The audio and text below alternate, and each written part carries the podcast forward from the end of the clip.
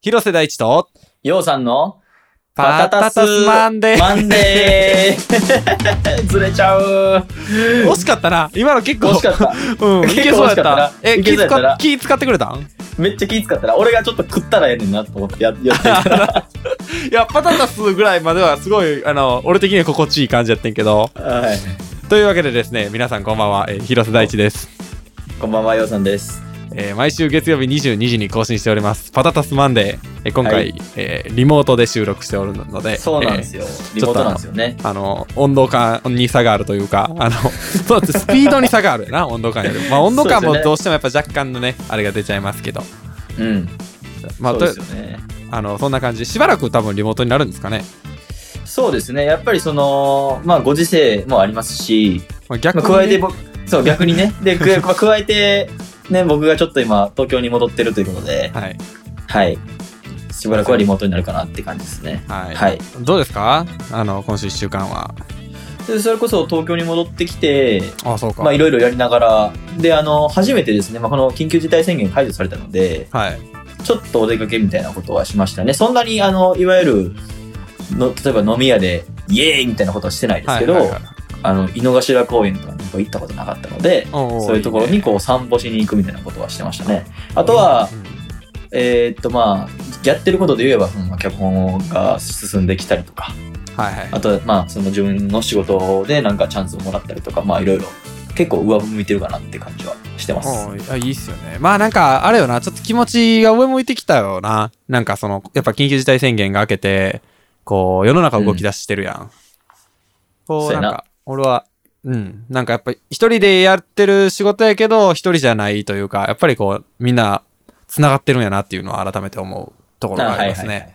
やっぱりその世の中全体としてのそのメンタルというか、そうそうそうそうそうそうそうそうそうそうそうなんかなその単純な問題じゃないよなやっぱ家で一人でやってるからあの周りがどうだろうが一人自分さえうまくいけばいいみたいなそういう話じゃないんやなっていうのをそうやね。改めて感じるというか、うん。そんうやなとあの上向き一週間でございますので あの今日は上げ上げで思う。上げ上 げで。上げ上げでいきたいと思ってますけどはい。まあそんなところですけども、はいえ先週水曜日にこう、広瀬さんのそのステインアップオールナイトがこうリリースされましあて、そうなんですはい。で、あの、その後にこう YouTube で、はい一人でこう、リモートセッションをするっていう、なんか、どっち、どっちつかずの企画をやってはれましたけど も。あの、 あタイトルはね、正直ね、あの、後付けなんですよ。あの、はいはいあ、一人でホームセッションおもろいんちゃうんっていう、あの、は、始まりではなくって、はいはい。実はあれを撮ったのが月曜日に撮ったんですけど、はい。あの、これいつやメモがここに残ってるんで、あの、日曜日の夜ですね。あの、ラン、ランニングしてる時に、なんかこう、ミュージックビデオ、まあ、撮られへんやないですか、このご時世ね。はいはいはい。で、なんかこうそうなんですリリースするときに映像企画、なんか面白いのできないかなと思ってて、はい。で、ステイナップオールナイトもすでに聴いていただいた方はご存知の通り、あの、ボーカルワークをね、結構こだわって作った曲で、あのーはい。なんていうか、家レコーディングなんですけど、まあ、このご時世なんで。あのーやけど、ボーカルワークにこだわったというところを、あのーお伝えしたかったんですよ。なるほほど。んで、ボーカルワークの解説をするようなミュージックビデオを作ったらおもろいんちゃうかなって思ったのが最初やねん、実は。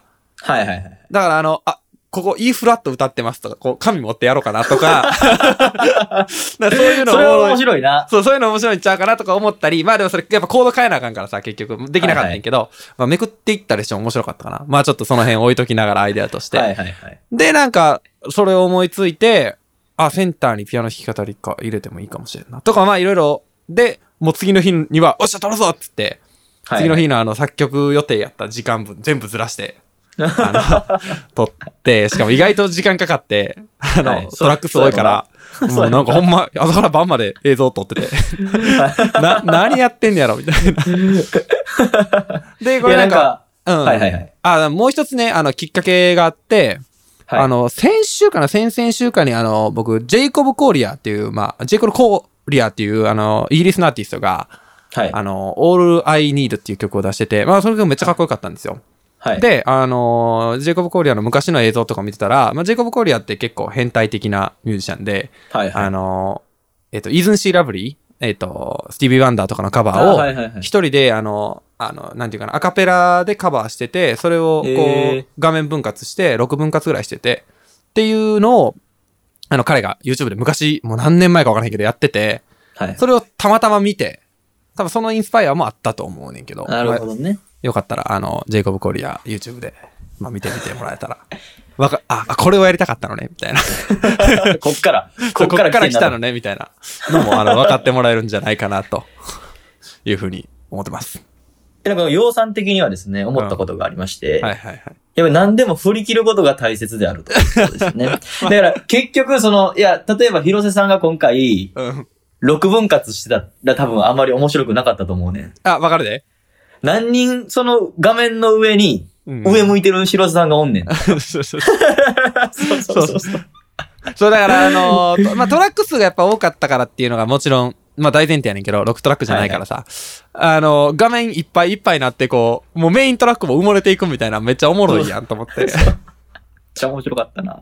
そう、なんかね、あの、自分でやりながら、お、これおもろいなと思いましたもんね。いやそうですね。なんか僕はそれが学べましたね、今回。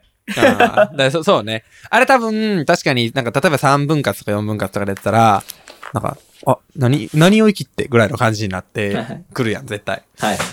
だから、ちょうどよかったんやろうな、あの、うん。い振り切り加減が。や、そういうことだと思う。面白かった。た。うんいや、皆さん見ていただけたんですかねあの、見ていただけてない方はですね、えっ、まあと、ぜひ広瀬大地のですね、YouTube チャンネルに行っていただくそと一番上にありますので。そうですね。はい。あの、一人ホームセッション。あの、これ、これな、一人ステイホームセッションやったっけ俺なん、なんて名前つけたか正直、あの、勢いでや ったからあんまり覚えてないねんけど。 いや、なんか世の中こう、ステイホームセッションみたいな、こう、いろいろやってるやん。はいはい。だからなんか、それはそれで、 それっぽい見え方一瞬するっていう、なんていうのその誤解が面白いんちゃうかなと思って。 ああ、そうやな。うん、そうタイタイトルはね、あの、あと、完全に後付けでつけました。はいはいはい。え、なんかちょっと、今思ったことなんですけど、うん。まあ先週の質問でもあありましたけど、同じようなことが。うんうんうんうん。その、振り返ってみて、ステイホームどうでしたあー、この2ヶ月間ね。まあ、そう、どう、どう解釈してますいやー、正直、個人的にはかなり苦しい2ヶ月やったらな、というふうに思ってて、まあ、やっぱりそのさっきも言ったようになかなかこう、調子が上がってこなくて、はいはい。うん、かといってその、なんていうの、やす休んでるわけじゃないやん。うんそ、の、やることはやってんのになかなか前に進まないみたいな状況に、やっぱフラストレーションみたいなのはあったかな。あーそのさ、なるほどうねん、サボってて、全然、なんか、す作業進んでへんのやったら俺が悪いやん。はい。けどなんかその、やろうという、こう、意気込みはあって、こう、ピアノに向かうもメロディーが出ないとか、はい。そういうことに対してかなりフラストレーションを感じてた2ヶ月ではあったかな。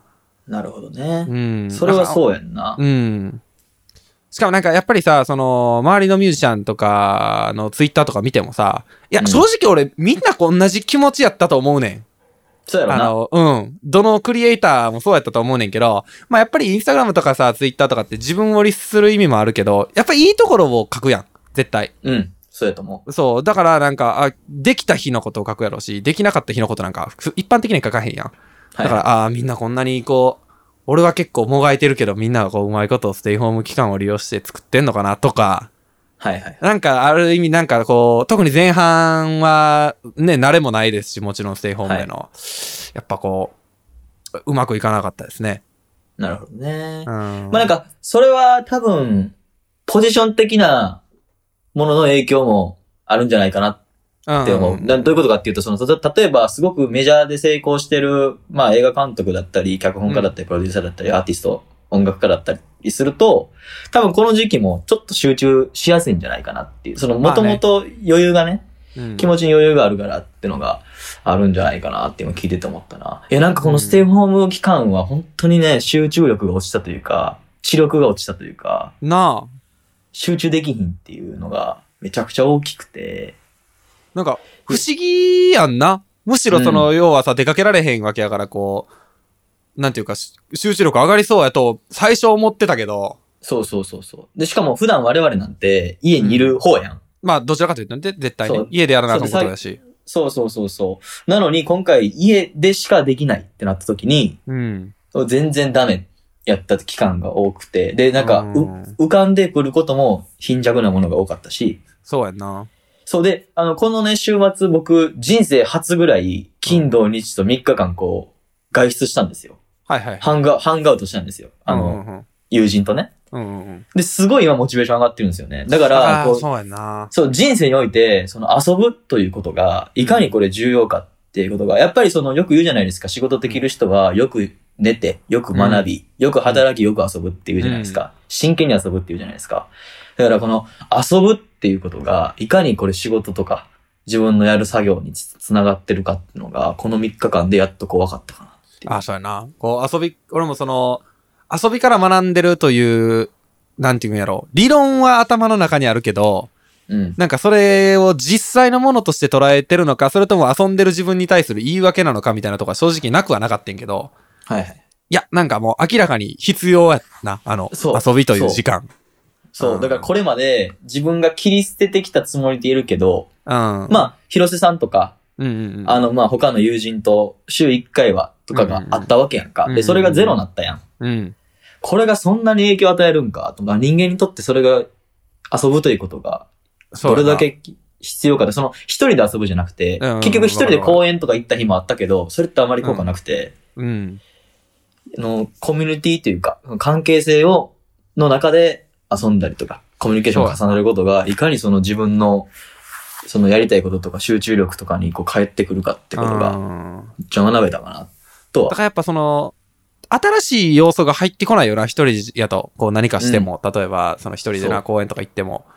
やっぱハプニングが起こりようがないやん。まあ正直そうのん他の人も少ないし、その、なんていううか、関係のない人もな。はいはいはい。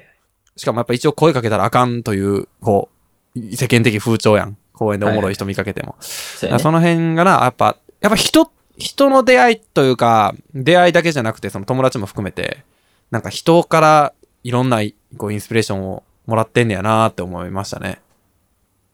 うん。そうやね。インスピレーションもそうやし、エネルギーもらってる。エネルギーもらってやろる、な完。全に。うん。な。生きる活力をもらってんやろな。感謝せなあかんなって、なんいや、か、ほんまにね。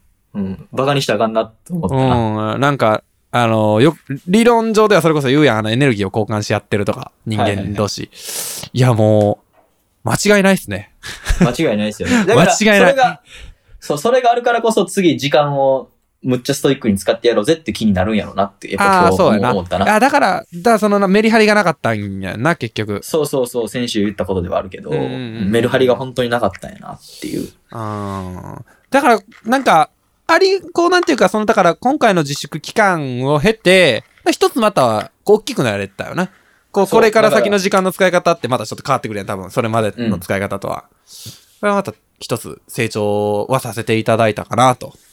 いや、そうやね。だから意識的に、えー遊びに行くこともするやろうし、うん。で、また集中する時間も取れるようになるやろうし。いや、うんほんとこの、ね、その自粛期間、まあその、えー、世の中にはその、感染されてこう苦しんでいる方々がいるから、ちょっと何とも言いづらいけまど、あねうんでもやっぱりこの状況をこうポジティブに解釈できるかどうかっていうことが、まあ、それも間違いない後での、そう、後で咀嚼できるかってことがなんか重要な気がするから、うんなんか我々一つまた今おっしゃったように大きくなれたんじゃないかなっていう気がうん。します。いや、いやーよ、よかったですよ。辛かったわ、ほんま、4月。いや4な月辛かった。うん。まあ、後で話すけど、4月30日ぐらいが一番辛かった、俺は。 というわけでですね、では、えっ、と、 こちらの話にも、あの、今 そうです回、ねあの、触れていく話がございましてですね、え、まずはですね、えっと、メッセージをリスナーの方からいただいております。えーそれでは、ようさんご紹介お願いします。はい、紹介させていただきますね。はい。えっと、今回ツイッターのハッシュタグの方から拾わさせていただきました。あありがとうございます。りがとうございます。えーツイッターネーム、コッペパンさん。はい。はい、ありがとうございます、メッセージ。えーパタタス職人。MV が作られた秘密を知って、また見返したくなりましたと。ありがとうございます。えーベストフレンドとして、えーお二人の恋バナ聞きた いです。あと、 別れたてなので相談に乗ってほしい、とのことですね。なるほど。だから多分、あのー皆さん気になるところなんでしょうね。やっぱり、あのー僕、その恋の歌もたくさん書いてますし、そうややね。っぱ、そう、人間普遍のテーマですからね、恋という のは。そうそう。で、なんか僕が撮ってきた MV も思い起こせば、ほとんど恋愛ものっていう。だから多分俺の曲がそうやからやろな、そうおそやらかくらな。いや、なんかそれはすごくいい体験というか経験になってんだけど。うん。あやっぱだって世の中の映画でもそのさ、ラブというか、恋愛の要素が入ってない映画ってもう皆無に等しいやん。そうそうそう。やっぱその子供が主人公の映画以外は多分、うん。全部そのラインがあるかなっていうど気がする、んなアクシション映画だろうが絶対、絶対入ってくるやん。そうそうそう。絶対入ってくると思だから、なあ、それは絶対避けては通られへんところだから、まあ、はぜいひ、あの、いろいろとお話、あの、この今後ね、いろいろこのパタタスマンデーで恋バナ、まあ、昔のものから、近況まで含めう。て、近況まで含めて。はい。あのや、お話できたら面白いんじゃないかなと思っております。そしてですね、えっ、と、別れたてなので相談乗ってほしいっていうことですかい。はい。そういうことですね。だからこれはあれですよね。だから今日、その、うん我々の話を聞いた上で、次回その、なんかちょっとメールなり、あとあはそう、ね電話番号、電話番号書いてくれてたら、前も言った通り、電話するんで、そのこの場で。ああ、それ、お それ面白いな。これやりたいですよ実ね際そのリアルな、その別れた感覚の声を聞きながら、まあ、それに対して対応していくというか、多分あの、その頃には多分もう、復帰、復帰れてる可能性もあるし、うん。ちょっと聞いてみたいな、それは。そうそうそうそう。いやティーチしていくってだからど、別れたてというのがどういう状況なのかっていうのが正直、まあ、この文面だけではね、そこまでわからないんで、はい。まあ今後ぜひそのディテールを聞かせていただけたらね、その詳細、あの、言いたいというところなんですが、まああの、はいタイムリーなんでね、あの、近日あの別れた方があのパタタスマンデーにあの出ていらっしゃるというふうにあの、お聞きしております、私の方。 そうですか。はい。あの、じゃあ、呼び込んでもらっていいですかはい、えっ、と、それでは、えっ、と、4月ですかね、あの、4月に別れたとお聞きしております、えー今回のゲストのようさんです。 どうも、えー、4月、えー、20何日かな、最終週に、えーっと、振られました。ようさんと申し ます。はい、こんばん は。こんばんは。あ、よろしくお願いしまどうですすどうですかあの、振られて、あの、悲しいですか何なんですかねその悲しい、もちろん悲しかったですよ。それは、これなぜ悲しかったかというと、うん。え、今回初めて真剣に、えーっと、愛した女性だったからですよね。そうなんですよ。ここがね、あのー結構僕としてはポイントやと思ってて、あのーその、ゆ今お話、今からお話しすることを、そのようさんがね、こう、出会ったのが、な、夏去年きょの。 2019年の7月の真ん中ぐらい。ですでそれまで何年彼女がいなかったんだって話なんですよね、そもそも。さあ、何年だと思いますかちょっとシンキングタイムですよね、ここ。いや、え、けえな6年7年。 ?7 年7年。 7年ですか。いや、ほんで、あのーちょっとこの辺もね、あの、いろいろお話をしたいんですけど、まあ、追って追ってでいろいろちょっと、おっとって、ここ今日はこの、そう、別れたてと言って、別れたてというとところにフォー小カ出スしていしこうにかしなていきたいんですけど、そうです。まあ、あの、仮に彼女をベサニーとします。はい、ベサに、あのね、あのー外国の方やったんですよ。そう、あの、まあ、平たく言うとフランス人。うんの方での方で、あの、 はい。で、最初はまあ、その、日本で出会ったんですけど、やっぱ、7年も付き合わへんと、やっぱ、バネは引いた分だけ跳ね返るんやなと、僕は、そう。ああの、、の学び7ましたね年以内と、そのフランス人の彼女ができるみたいなことが起きる。だからですね、あの、本当に、あの、生まれた年分だけ、うんあの、引っ張彼って氏る彼方女が々いないこと、 安心してください。エマ・ワトソンがやってきたりで すね、あの、レオナルド・ディカプリオがやってきたり、あとは火星人がやってきたりとか、多分そういうことが起きるんで、 引けば引く分だけ、そうやな。30年引っ張ってる人とか絶対いるもんな。 そうですよ。30年引っ張った暁には地底人ですよ。そうやな。そうやな。たったの7年でフランスまで行けるねんもんな。そうそうそうそうそうそう。まあまあまあまあ、そんなことがありましてですね。はい。えでえまあそあの、ベサニーがですね、はい。ちょっとまあ話すと、まあ、なぜそういうことになったかっていうとですね、まあ彼女が、もともと日本で仕事を探すみたいなことうんぬんかんぬん言ってたんですけど、え、はあ、い別れ、別いやれ、別れ話の別れ、話まで別れ、別れ話、ね。あ、はいはいはい。あのーなんか、弁護士事務所、パリの弁護士事務所にと、のインターンシップに通ったから、はいでパリにもうこれ住むことになるっていうのは一つと、はいあとはコロナウイルスで、おそう1年以上会われへんくなるから、うん。終わりたいと。うんただ、友達でいたいのよっていうこのあのベタな展開ですよね。ベタやスな。テイフレ、ステイフレンズでいたいと。うんで、連絡取り合っときたいんだよっていううんベタなフレーズを聞きまして、で、僕は本当ショックでしたから、それはショックやんな。い、やー泣きましたよ。いやー、ましてや、その顔も合わせずに言ったらエンディングを迎えてるわけやん、それって。いそうそうそうそや、それはシう。ョッで、クやな。そう、ショックで。でも、それはですね、この、あの、恋愛経験豊富なんですね、軽減なら私の恋愛の師匠、広瀬さんにです ね、相談しまして、すぐ電話しまして。で、広瀬さんはですね、結構すぐ結論出したんですよ。あ、ほんま。俺は正直あのあんまりなんかこう、人に言ったことは忘れるタイプなんで。いや、ああ、結構しょうもない人やってんなっていうのが一つと、うん。そうそう。で、あともう一つが、その、いや、友達なんかありえへんやろっていう、その、まあ、我々が普段喋ってるようなことですよね。うん。いや、そう、そう、あの、僕の理論の中では、その別れたのに友達でいる、ああ、その別れたからじゃあ今度友達でいようっていう選択肢はもうないんですよ。そう、それが僕もなくて、ただ、うんやっぱりね、おあの、先ほど申し上げたように、はい7年いなかったっていうのが一つと、うん。やっぱその、ね、そのし、客観的に捉えるのと主観的に捉えるのと全然違うじゃ絶ないで対すか。違うな。で、そこで、あの、インプットを得て、その路線で行こうとしたんですけど、うん。うん。まあ割と、こう、向こうから連絡が来たり来るよとな。か、なんか、そう、アプローチが来たりとか。うんで、それ、で向こうの、僕がね、結構ね、その女性に対して、まあ、言葉を選ばずに言うと結構甘いところがありまして、はいはいはい。厳しくなれないところがあるんですよ。うんだから、向こうがそうやってステイフレンズって言ってきたことに対して、僕は結構トライしようとししてしまうんですよね。ああ、ステイフレンズ。ズでいることに対して。そう、そうそう。これ多分広瀬さんに話喋ってないと思うけど、ここは。うんトライせなあかんと思って。だから結構何回かトライしてるうちに、向こう、む、なんか、向こうが振られたみたいなセリフを結構いただきまして、ほんまこれあるあるなんですよ。やっぱそうなんや、これってあるあるいなんや、あるあるやと思う。この多分別れたてのコッペパンさんも、うわ、あるわ、それって言う思ってると思う。なんかね、なんか振った側の人間はね、なんか、いや、でも、君にはきっとすぐにいい人ができるよ。私なんかモテないから。みたいなこと言い出すね。待てあーと。それ言ってた。そえれ言やってろた。せやろせやろそいう、やそれ言ってた待し、なんか、うちめっちゃハートブロークンやわ。で、なんかこれめっちゃ印象悪ないから、わ悪く言ってるわけじゃないですよ。あいやの悪く言面ってる白おわけかじしゃく喋ろうとし、面白おかしく喋ろうとしてるんですけど。で、あの、まあ、最終的に、えーっと、まあ、5日前ぐらいに最後のやりとりをしても完璧におさらばしたんですけど、いや、ほんまだから、その、言わせてもらいましょう。彼女はハートブロークンじゃないっすよ。ハートブレイカーですよ、どちらかというと。いや、そうですよ ね。あのレッ、ド・そツェれ、ッペリン、レッド・ツェッペリンそのうアルバム2曲 目、 2曲目か。 1曲、2曲目のあの、ね、名曲、うんハートブレイカーですよね。それ、それをあの、ハートブロークンっていうのは、トーイクで言うと、ま、間違いの選択肢だからな。それ受動体で使ってるの で、間違いですって解説入ってるやつやで、完全に。そう。で、なんか何回かトライするうちに、うん。え、ちょっと、時間置きたい。トゥースンやわってメッセージくんの言われて。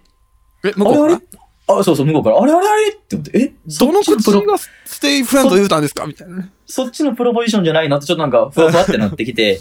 でもなんか向こうはこう、まあ、お僕はあんまり SNS での関係性ってそんなに重視している方ではないんですけども、うんあ、それはあの、なんていうんですかね。あの、フィジカルで会ってる人たちとの関係性ってのはあんま重視してないって意味なんですけど、なんか、こういいねしてきたりとか、まあ、ストーリーとか見てはるんですよね。うんあ、なんや、ななんや、どっちか割れへんなと思って。で、また送ったら、それでまあ怒ったりして、なんやこの人はと思って、どんどんこのね、あの、向こうは時間を空けようって言ってきたのに、こう時間が経てば経つほど嫌いになっていくっていう、あの、わけのわからん現象が起きて、で、はいはい僕はそもそもね、その友達でいる気がなかったので、うん。で、最終的にやりとりで、I was, あ、なんかなんていう、英語で言うとあれやな。あの、いや、うちは連絡取り続けることを反対してへんけど、みたいなことを言い出して、うん。お、ちょっと待って、ちょっと待ってと。提案してきましたよね。 その、そうやな。反対するか賛成するか俺の話じゃないのってうなっんて。うん、そうや な。賛成っていうのはな、そう、はい。言われた側が使う言葉やもんな。そうなんですよ。で、あの、これ、広瀬さんは知ってることなんですけど、僕、世の中で一番嫌いなことがありまして、うん。舐められるのが嫌いなんですよ。あそうなんです かそうなんですよ。舐められるのが嫌いで。舐められ、あう、んちょっとなんか、付き上がっとんなとそこで思ったんで、 いや、上がっとんな。はい。行きましょう。と思ったんで、はいあ、ここはもうバシッと、逆にちょっと、僕は、そのね、攻撃的になりたくなかったんですけど、うんうんうんうん。逆に攻撃的になることで、向こうを自分を、向こう、そのベサニーが、はいはい。ヨウさんヨウさんのことを嫌いにさせて、終わろうあ、ってなるほ思っどてね。も、ま相あ手、そう、あ、平和的解決やんな、それは相手が嫌いになってくれたらそうそう。で別に、だってさ、俺がさ、うん。あの、そのベサニーを今嫌いな理由って言わなくていいやん。というか、うん。 2月にフンランス、2月にフランス行ったんですけど、彼女に会いに2週間ぐらい滞在してたんですけスど、ああの、その時に感じた、もうその時にはっきり言って、難しいなっていうのは、これも広瀬さんにね、滞在中に何度も LINE して、ちょっと難しいわ、みたいなこ俺とをは LINE したんで、あの、せっかく彼女といるのに連絡してくんなって僕は言ってたんですけどね。 広瀬さんちょっと難しいわってのをちょっと送ってたんですけど、で、そこで広瀬さんが、いや、頑張れって言って、あの、あ言うてたわ。叱責そう、叱 叱責され、あの、頑張ったんですけど、まあそこで感じたことが結構あるんですよね。それはここでは申し上げませんけど、うんはいやはいっぱ彼女のことは悪く言いたくないので、まだ。まあまあまあね。はい。ただ、そこで理由言っても仕方ないじゃないですか、うん最後に。うんいや、お前こんなとこがあかんくて、ここがあれやから、俺が嫌いやねんって言っても仕方ないやん。だから、あの、相手をこう嫌いにさせるように、とか、相手が僕のことをうんうんうんにイラッとさせるように仕向けて、向こうとこう、じゃあバイってこう、あの、言い合うようにして、はないはいはい。いんか終わ終わりましたね。や、僕ね、あのーまああの、総括してというか、僕この恋バナのね、一番面白いところって、あの、こっちから、こっちで言ってることと多分、今頃ベサニーがね、フランスで友達に、おいよってやつがいてさ、みたいな。いや、そうやんな。絶あ対そういやと思う、ね。あの、男最低だったんだよっ。最低やってて、なるよ絶な対言ってるやん。絶対言ってる。でそれがおもろいよな。それが面白い。面白いだなっ。俺のフィルター通ってるわけやからな。そう、だから多この話分は。俺の聞いてるはもう話、俺はもう会ったことがないからさ、二人にそもそも。うん。もう俺の知ってるすべては、この養酸フィルターのかかった、えっ、と、二人の関係性なわけやん。だかうんうんらそれが面白いよな。そうそう。で絶対、その向こう、多分彼女って仲いい友達が、うん。はさ3人ぐらいいんねんけいど、はいはい。もうボロクソ言われてんねやろなって俺いや、思ってそうるやな。だからこれあのーはあれやな、映画とかでさ、こっから第2幕で、こう、ベサニー側をやるねん、最初から。 そうそうそう、わかるわ。そ、そしたらこう、視聴者としては、えそうやったみたいな。でもこれもし映画にするんやったら、うん。ここが物語の真ん中もしくは、えーと90分ぐらいで、そうそうやな。これエンディングじゃちょっと弱いよな、明らかそに。うそう。で、こっからもう一幕やねんけど、 もう一幕ち、本当に好きやった女性が現れるか、うん。そう、ベサニーと道端で出会うこと近いねんけど、ど、どっちもいけるよな。だからこのどっ後ちも、いける。本当に、あ、こっちが真実の愛やったんやを新しく見つけるというパターンか、うんあの、こっちが真実の愛やったんやが全然ちゃうくて、あの、失意の旅に出か、出てる途中に、ニューヨークとかでばったりベサニーと会うみたいあな。あ、そうだね。あ、でもなんか、その、それは映画的な展開であって、うん。現実的な僕の回を言うとうん、これ多分そのコッペパンさんにもはい通ずることかなとあもう思思うからちょっと言っときたいんですけど、うんやっぱ僕ってこういう時めっちゃ落ち込むんですけど、うん。それはあの、ご存知だと思いますけど、はいあの、いろんなそのタームでうん。タイミングタイミングで落ち込むことあるんですけど、結局最後めっちゃポジティブに考えてるんですよ。おーなるほどね。だから今回これ終わったことで、うん僕はついてたなと思ってるんですよね。あ、はいはいはいはい。それは、決してその何、なんていうんですかね。あの、そういう、あんまり自分が好きじゃないか性格を持っている彼女と、彼女と追われたってことではなくて、うん。次に会う女性とか、ポジティブやな。そう、最終的に結婚する人っていうのは、僕結婚したいと思ってますからね。うんうんうん。あの、絶対に今回よりもいい女性であると。あ、そうやなそ。れは、つあの、心のつながり的なところも含めて。うん。って思えば、それは今回の、これはプラスであるし、で、なんなら僕は7年間いなかったわけですから、うんうんうん彼女のおかげでいろいろ学べたわけですよ。で、かつ、ういろんなものを与えてもらったとこもあると思いますから。もちろんね。はい。多大なる学ってびを得いうそういたう、よね。そう、対局視すれば、うん。あの、すごくいい経験だったなっていうふうに僕は捉えてるので、うん。うん。Thank you, ベサニーっていうあの気持ちは本当にあるので、うん。ベサニー過去仮ですけど、ああそうですね全の、然、あの、ほんまに全然ベサニーじゃないんで。本当に全然ベサニーじゃないんで、い アルファベット、アルファベットひ、えっ、とな、ふ一つ、二つ、三つぐらい合ってるけど、合ってるでやもん全然合ってるけど、でもあの、全然違うんで、うん。まかなっていう。あ、そういうことね。だからまあ一応そのコッペパンさん、その僕、あの、ディテールは今回正直わからないですけど、まあアドバイスとしては、あの、ここで別れたということは、もっといい人が次に待ってるはずやと。いうことですよね。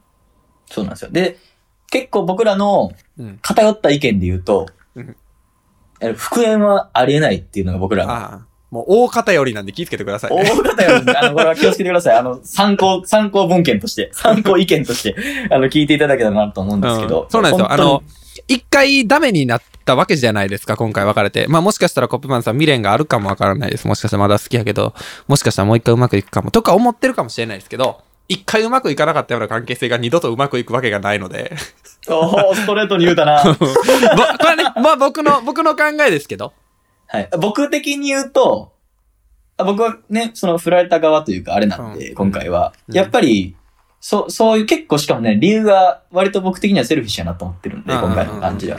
あの、それは仕事でもそうだと思うんですけど、うん。あ、信用できひんなっていうふうに僕いはやすそうねごく思ってしまう。そう。思っだてかしらまその、うまくいかなかったことがあるっていうのはやっぱ当たり前だと思うね。人間と人間が付き合そっうてる以そうそう上。そう。だけどやっぱそのうまくいかなかった時の問題に対しての姿勢の問題やんな、要は。そうそう。そこをあの、広瀬さんとよく話すんですけど、その、じゃあ終わるっていうジエンドのう切りん、カードって、別れるっていうカードって、僕恋愛に関しての一番最後やと思うんですよ。そうやな。もっと他にできることがないか考えるべきやんな。大富豪でいうとこのジョーカうん。ー わからんけど。うんハッチとかわからんけど、うん本当にもっとソリューションあったと思うんですよね。で、うん結局、じゃあコロナウイルスで1年とか言って、なんかもうこれ、これ行ったり来たりできそうじゃないですか。うん変な話。うん。だから、なんかね、逆にそういうことをパッと切り出さしてくるような人ってこといやは、あの、他の、例えば今回そういうことが起きなかったとしても、うん。例えば1年後2年後問題があった時に、うんすぐ多分切り捨てる人間性を持ってる人なんで、で、その、それってもう性格なんで変わんないんですよね、人はだ。からそれ、だから復縁してとしても、だから同じ問題が、そのな、表面的には違う問題かもしれんけど、そうそうそう。同じ結果は招きうるからな。そうそう。だからこれは結構ね、その僕が振られたての時に広瀬さんと冷静になって話したことうで、んあいずれ表出したことが、あ、そうね今回の、そう、コロナウイルスで早まっただけやなっていう、その冷静な解釈は当時からしてるんで、っはいはい。ていう感じですかね。あの、ヨウさんとベサに丸一については。はい。あのーコピパンさん、もし、あのー反論があればぜひ、あの、お待ちしておりまぜす。ひぜひ。あの、いや、そうじゃないね。そうじゃないね。いや、うんとこは特別でして。いや、うんとこね。うんとこちょっとこういうことで、この、こういうことやったからしゃあないんですわ、いうことがあればですね。そんなヨウさんとベサにみたいなしょうもない恋愛ちゃうねんみたいなね そう、。そういうのね、あればね、あの、ぜひ、あの、お待ちしておりますし、えっ、と、もちろん、はいえー他のリスナーの皆さん、えーメッセージもお待ちしております。お待ちしておりまあす。のもちろん、ああの恋バナ大学でございます。大歓迎ですし、えーまあ、それ以外のね、あの、前回いただいたような真面目な質問ですね。あの、どうやってモチベーションを高めていくんですかとかね。まあ、そういうような、あのー悩みですね。まあ、就活とかね、前例に上がってましたけど、引っ越しとか、はいまあ、人生相談的なことも、えー受け付けております。えーメッセージはですね、メール、メールアドレスは、えっ、と、patatas.records、えー、patatas.records、あとマーク、gmail.com まで、えーもしくはですね、ツイッターの方では、ハッシュタグ、えーハッシュタグパッタ、えーシャープ、パタタスマンデーの方で、えーコメント投稿していただくと、こちらで拾わせていただきます。そしてさらに、えっ、と、YouTube のコメント欄からも、えーメッセージを受け付けておりますので、お気軽に、えー書いてください。